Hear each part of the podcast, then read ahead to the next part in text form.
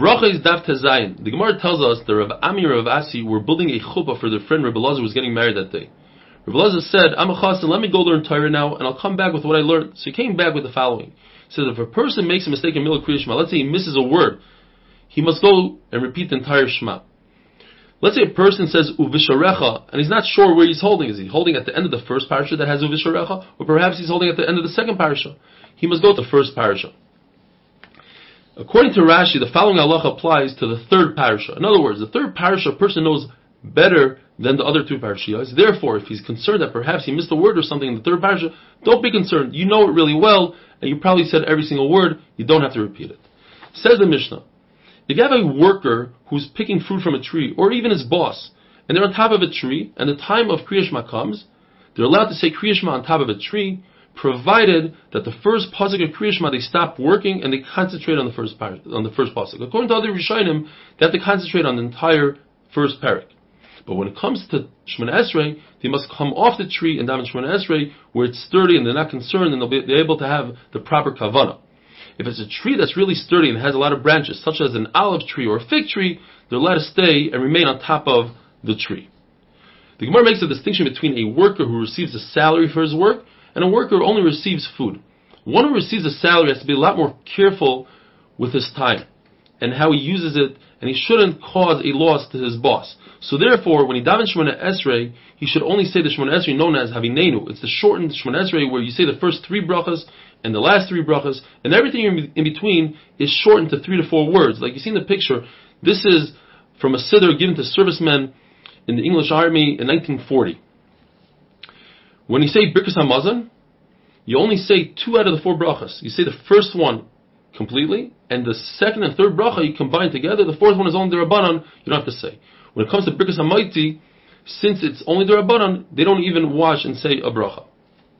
Someone that works for his food should be careful not to be a chazan, because that's a waste of time for the owner, and he shouldn't do birkus kahanim, he shouldn't duchen.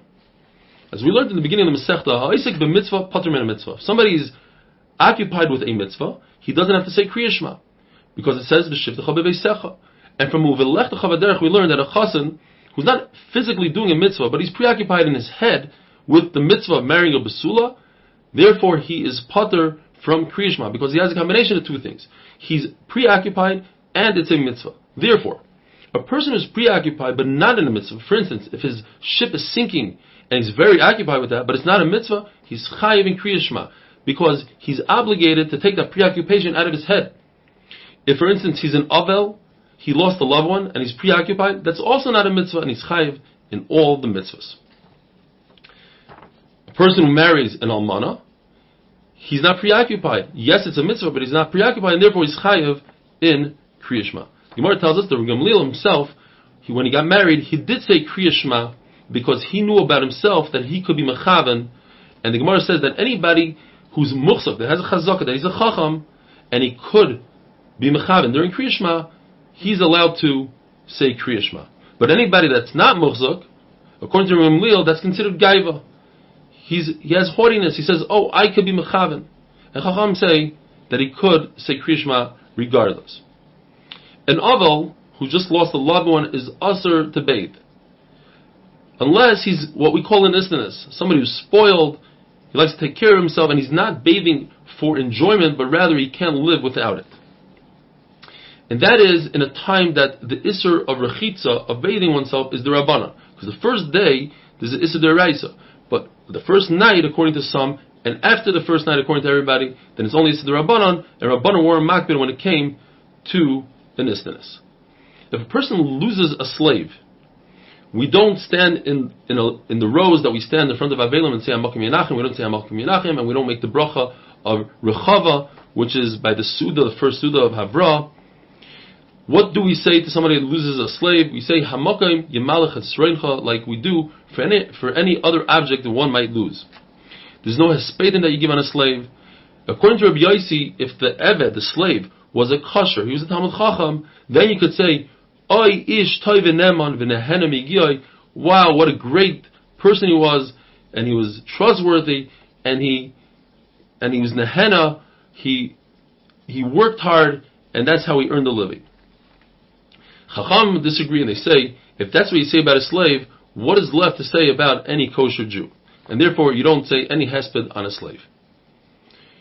You don't call a slave Mister or Abba or Ima, which was in those days a a way to call somebody in a nice way, unless this slave is a chash of a slave, and then you could give him that kind of surname. We only have three avais, Avram, Yitzchak, Yaakov. We have four imais, and we don't have any more. In other words, you can't call one of the Shvatim Ruvain one of her avais, because the chashivas is up to three avais and four imais. Whoever is careful with Kriya Shema and Shemoneh Esrei, says the Gemara, he'll have Oyla Mabah and Oyla Mabah. And now the Gemara brings many different tefillos that the Amoraim and the Tanaim would say after Shemoneh Esrei in order to make the Shemoneh Esrei their own. And with time permitting, we'll go through most of them.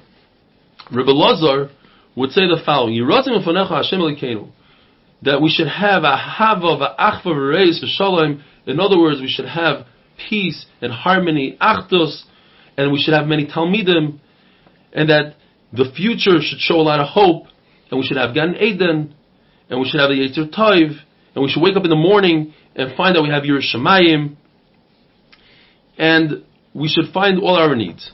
Rabbi Yochanan used to say, Yiratzim v'nach Hashem Elkeinu, peek at our shame and see how hard we have in our life, and you should use rachamim and oiz and chasidus, and you should give us graciousness, and you should use good and inbasuna secha. Reb Zera would say, Yiratzim v'nach Hashem Elkeinu, shalei nechta v'lei nevosh, we shouldn't sin, we shouldn't be shameful.